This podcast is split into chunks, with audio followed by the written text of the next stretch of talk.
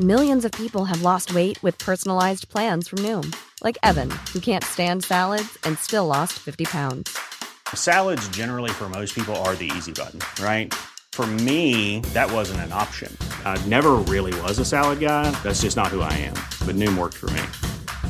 Get your personalized plan today at Noom.com. Real Noom user compensated to provide their story. In four weeks, the typical Noom user can expect to lose one to two pounds per week. Individual results may vary. Hey, I'm Ryan Reynolds. Recently, I asked Mint Mobile's legal team if big wireless companies are allowed to raise prices due to inflation. They said yes. And then when I asked if raising prices technically violates those onerous two year contracts, they said, What the f are you talking about, you insane Hollywood ass? F- So to recap, we're cutting the price of Mint Unlimited from $30 a month to just $15 a month. Give it a try at mintmobile.com slash switch. $45 upfront for three months plus taxes and fees. Promo for new customers for limited time. Unlimited more than 40 gigabytes per month. Slows. Full terms at mintmobile.com. A lot can happen in three years, like a chatbot may be your new best friend. But what won't change? Needing health insurance. United Healthcare Tri Term Medical Plans, underwritten by Golden Rule Insurance Company, offer flexible, budget friendly coverage that lasts nearly three years in some states. Learn more at uh1.com. Henry läser Wikipedia.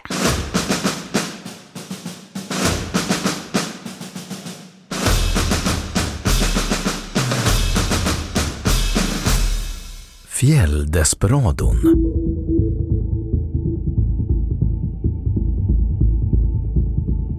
Torbjörn Hansen hette den 25-årige norrman som under vintern 1951 sköt mot två ripjägare samt mördade två norska piloter i de svenska fjällen.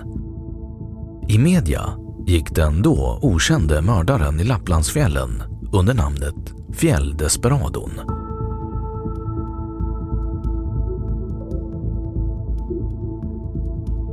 Biografi Hansen var född på en bondgård i Taraldsvik utanför Narvik. Morbrodern var intagen på sinnessjukhus och när Hansen var fem år gammal lades även modern in på mentalsjukhus. Hansen var 14 år gammal då tyska trupper började strida i Narvikområdet. I samband med detta flyttade familjen till Tänvasåsen. 1946 fick Hansen granatsplitter i huvudet då han och en kamrat vårdslöst handskats med en upphittad handgranat. 1947 inkallades Hansen till militärtjänstgöring men skickades strax därefter hem igen. I början av 1950-talet blev Hansen vad han själv kallade människoföraktare och rövare Fram till det att Hansen begav sig till fjälls hade han aldrig haft något arbete. Enligt uppgift från Narvik kunde Hansen tala tyska, ryska och ungerska flytande.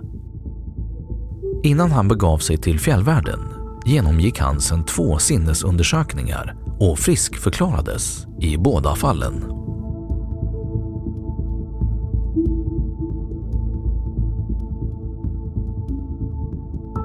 Morden i Lapplandsfjällen. Skotten i Vaisaluokta. Den 19 februari 1951 flög piloten Arne Gundersen upp ripjägarna Börje Johansson och samen Mikael Erik Koljok till Akkastugan i Lapplandsfjällen. Johansson och Koljok skulle jaga ripa och fiska under en tid. Under onsdagskvällen den 21 februari såg de att turiststugan i Vaisaluokta brann, varför de skidade dit. I området fanns en annan stuga i anslutning till turiststugan och i denna satt den mentalt sjuke Torbjörn Hansen som började skjuta mot ripjägarna. Johansson träffades i baken och jägarna lyckades ta sig tillbaka till Akkastugan. Johansson lämnades kvar i Akkastugan medan Koljok skidade till Suorva för att larma polisen. Gundersen, som vid tiden var 31 år gammal och etablerad flygare, erbjöd sig att med sin Auster flyga upp Jokkmokkspolisen till fjället. Till en början fick han nej då polisen ville ta hjälp av militären. Men situationen ändrades och Gundersen fick uppdraget. Den 22 februari flög landsfiskalsassistenten Olof Nordgren tillsammans med Gundersen till Ackastugan för att få inblick i fallet. När de flög över Ackastugan såg de Johansson sitta på bron med ett gevär i famnen. Gundersen och Nordgren tog med sig Johansson till Lustbybryggan varifrån han sedan fördes till sjukhus. Dagen därpå flög Gundersen upp en polispatrull från Jokkmokk till Akkastugan som kom att bli högkvarter för spaningarna. Polispatrullen bestod av Nordgren, överkonstapel Torsten Gustafsson samt polismännen Rolf Mörtberg och Ture Larsson. Gustafsson hade i sin ungdom varit skidåkare och deltagit i de olympiska spelen i längdskidor. Efter några dagar anslöt sig två norrmän till den jagande polisstyrkan i Suorva. Den 24 februari fann polisen förövarens lägerplats samt dennes pulka vilken innehöll fjällutrustning och vapen. Polisen fann även ett skidspår från platsen, vilket de följde. Efter att ha jagat mannen på skidor insåg de att han gjort en kringgående sväng och därmed återvänt till lägerplatsen och hämtat sin pulka. Eftersom det började skymma tvingades poliserna återvända till Lackastugan för att fortsätta jakten följande dag. För att spara tid lät Gundersen polismännen tolka efter flygplanet på skidor. Men under detta moment gick ett stag sönder och Gundersen var tvungen att återvända till samhället för att reparera flygplanet. Efter reparationen återvände Gundersen till Ackastugan och spaningarna fortsatte.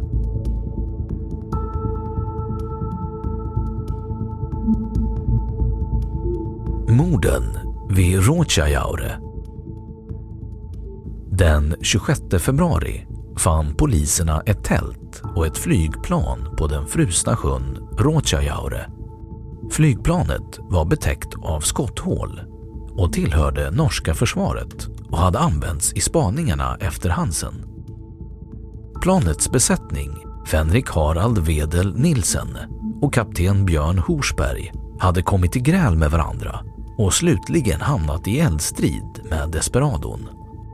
Nilsen hade skjutits ihjäl intill planet och Horsberg hade flytt upp mot några klippblock där snön bildat en grotta. Hansen hittade grottan och lovade fri lejd till flygplanet. Horsberg hade ett skott kvar i sin pistol och avlossade det mot mördaren, men bommade. Hansen sköt efter Horsberg i huvudet intill klipporna.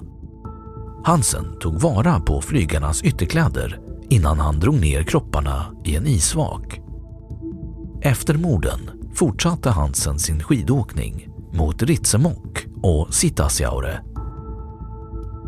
Dagen efter fynden vid Rotjajaure bestämde Nordgren att Gundersen och Mörtberg skulle ut med flygplanet och spana. Gundersen flög tillbaka till Rotjajaure där han dagen innan sett förövarens läger. När planet flög över den gamla lägerplatsen såg Gundersen och Mörtberg att mannens tält var borta men de kunde följa hans skidspår mot Seokokjaure.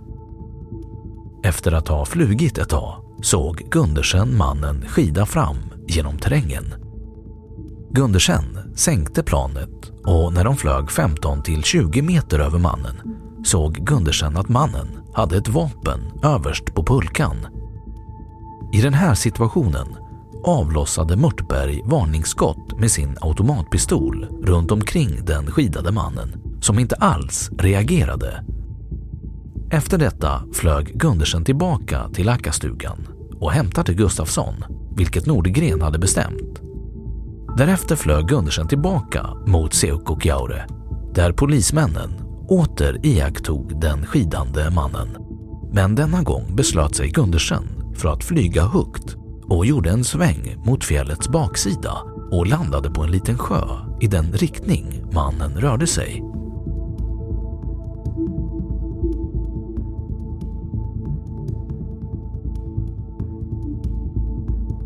Fjälldesperadon grips. Polismännen satte på sig sina skidor och åkte för att genskjuta mördaren. Polismännen såg hur mördaren kom skidande mot dem innan han plötsligt försvann. Efter att ha åkt fram närmare 300 meter såg poliserna mannen komma skidande upp på fjälltoppen, vilket de nyss lämnat. Gundersen öppnade eld mot förövaren som kastade sig ner bakom en sten. Mördaren sköt sedan tillbaka mot Gundersen och även mot polisen som i sin tur besvarade gevärselden. Därmed inleddes en skottlossning mellan dem. Polismännen låg inte i samlad trupp utan Torsten Gustafsson låg närmare förövaren än de andra. Gustafsson började prata med mannen och konversationen ledde till att förövaren gav upp. Han ställde sig upp med händerna på huvudet och poliserna kunde därefter gripa honom. I samband med att Torbjörn Hansen, som det visade sig att förövaren hette, gav sig såg poliserna att han hade träffats av en kula i benet. Medan Gustafsson förband hans ben började Hansen tala med Gundersen. När Hansen fick veta att den han talade med hette Gundersen visade det sig att de hade träffats ett år tidigare i en iglo i de norska fjällen då Gundersen deltog i sökandet efter tre försvunna lärarinnor. Hansen togs av polisen till Lackastugan där en norsk läkare såg över hans skottskada. Därefter flögs Hansen i Gundersens plan till Lösbebryggan där Karl-Erik Persson en journalist från NSD väntade. Persson fotograferade Nordgren och Gustafsson då de höll upp den skadade Torbjörn Hansen. Hansen fördes därefter till sjukhuset i Gällivare och sedan vidare till Boden. När Hansen lämnade Ackastugan för att av polisen föras vidare till Gällivare hade han vistats i fjällvärlden 227 dygn i sträck.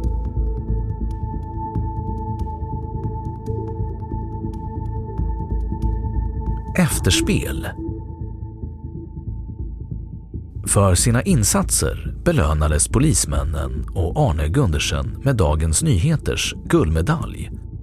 Gundersen tilldelades Polisbragd 1951, civilpriset.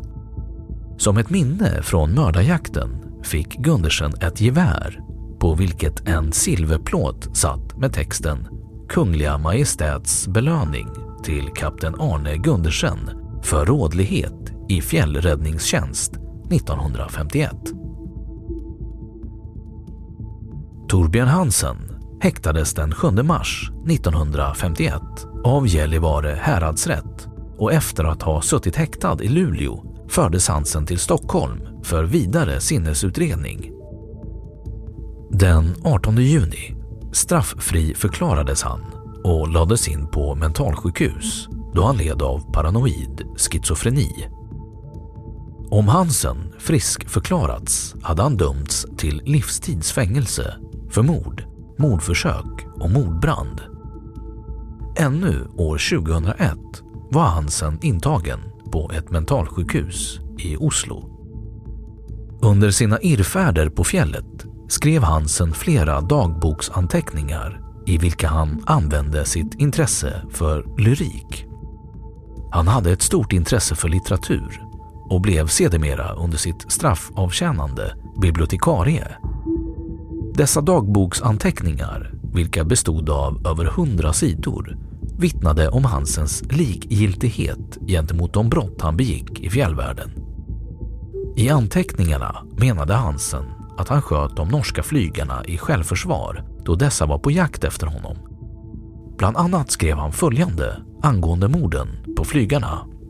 Här är ett utdrag ur Hansens dagbok. Klart jag skulle skjuta och sköt ett skott mot den där vid tältet, men han sköt tillbaka. Jag sköt ännu ett skott efter pistolskytten och hörde kulan slå in i flygplanet. Båda männen flydde mot älven. Jag såg dem båda som billiga offer när jag fann dem mellan stenblocken. Jag öppnade eld och fick ett pistolskott till svar. Jag fick höra att mannen från Vaisalukta bara var sårad och att en patrull var på väg från två håll. Han tittade fram bakom stenen och min kula plöjde upp hans tinning. Den andra fick jag söka länge och när jag var på väg att krypa in i en liten grotta så blev jag nästan skjuten från en meters håll. När jag lovade honom fri lejd till flygplanet om han kastade pistolen fick jag ut honom och åt honom där. Jag tog pistolen. Av den andra tog jag skinnstövlarna, skinnjackan och skinnbyxorna. Sen fick han ett tillskott i huvudet innan han gick ner i älven och försvann under isen. Hansens egen förklaring till sina brott var att han jagats ut på fjället av de norska myndigheterna och av olika demoner inom citationstecken, vilka han såg genom sina hallucinationer som under lång tid besvärat honom. Änkan till Fenrik Nilsen stämde det norska försvarsdepartementet för att ha orsakat makens död då hon menade att Nilsen inte känt till riskerna i uppdraget att finna mördaren. Hennes advokat i målet var den rikskände Knut Blom som krävde att änkan Nilsen skulle erhålla ett skadestånd på 50 000 norska kronor. Försvarsdepartementet menade att de båda norska flygarna varit införstådda i uppdraget och agerat oförsiktigt. Målet behandlades i hovrätten 1959 och 1960 och i april 1960 föll domen som klargjorde att kapten Björn Horsbergs misstag föranledde Nilsens död. Änkan Nilsen tilldömdes 20 000 norska kronor i skadestånd.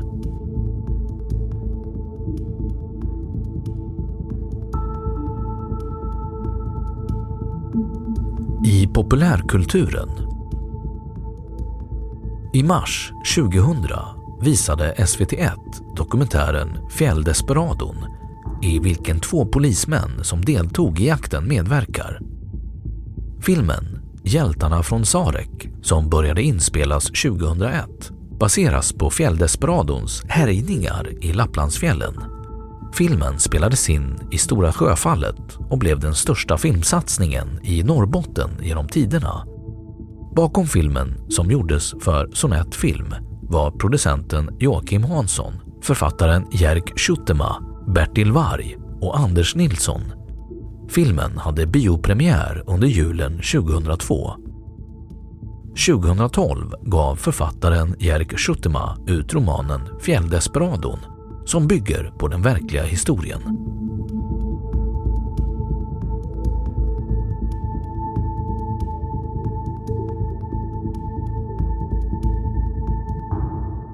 Då har Wikipedia sagt sitt om fjälldesperadon Torbjörn Hansen.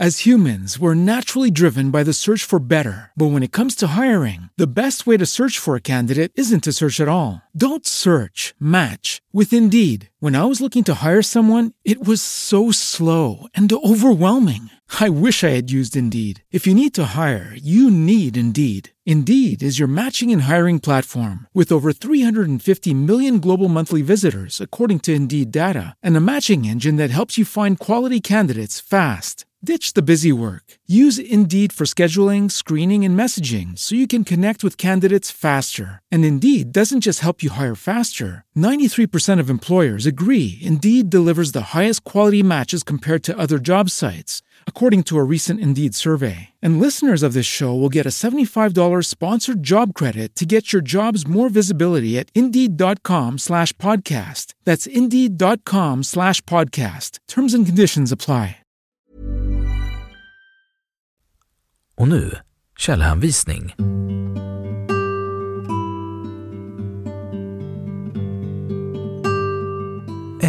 Fjälldesperadon, läst 1 oktober 2015.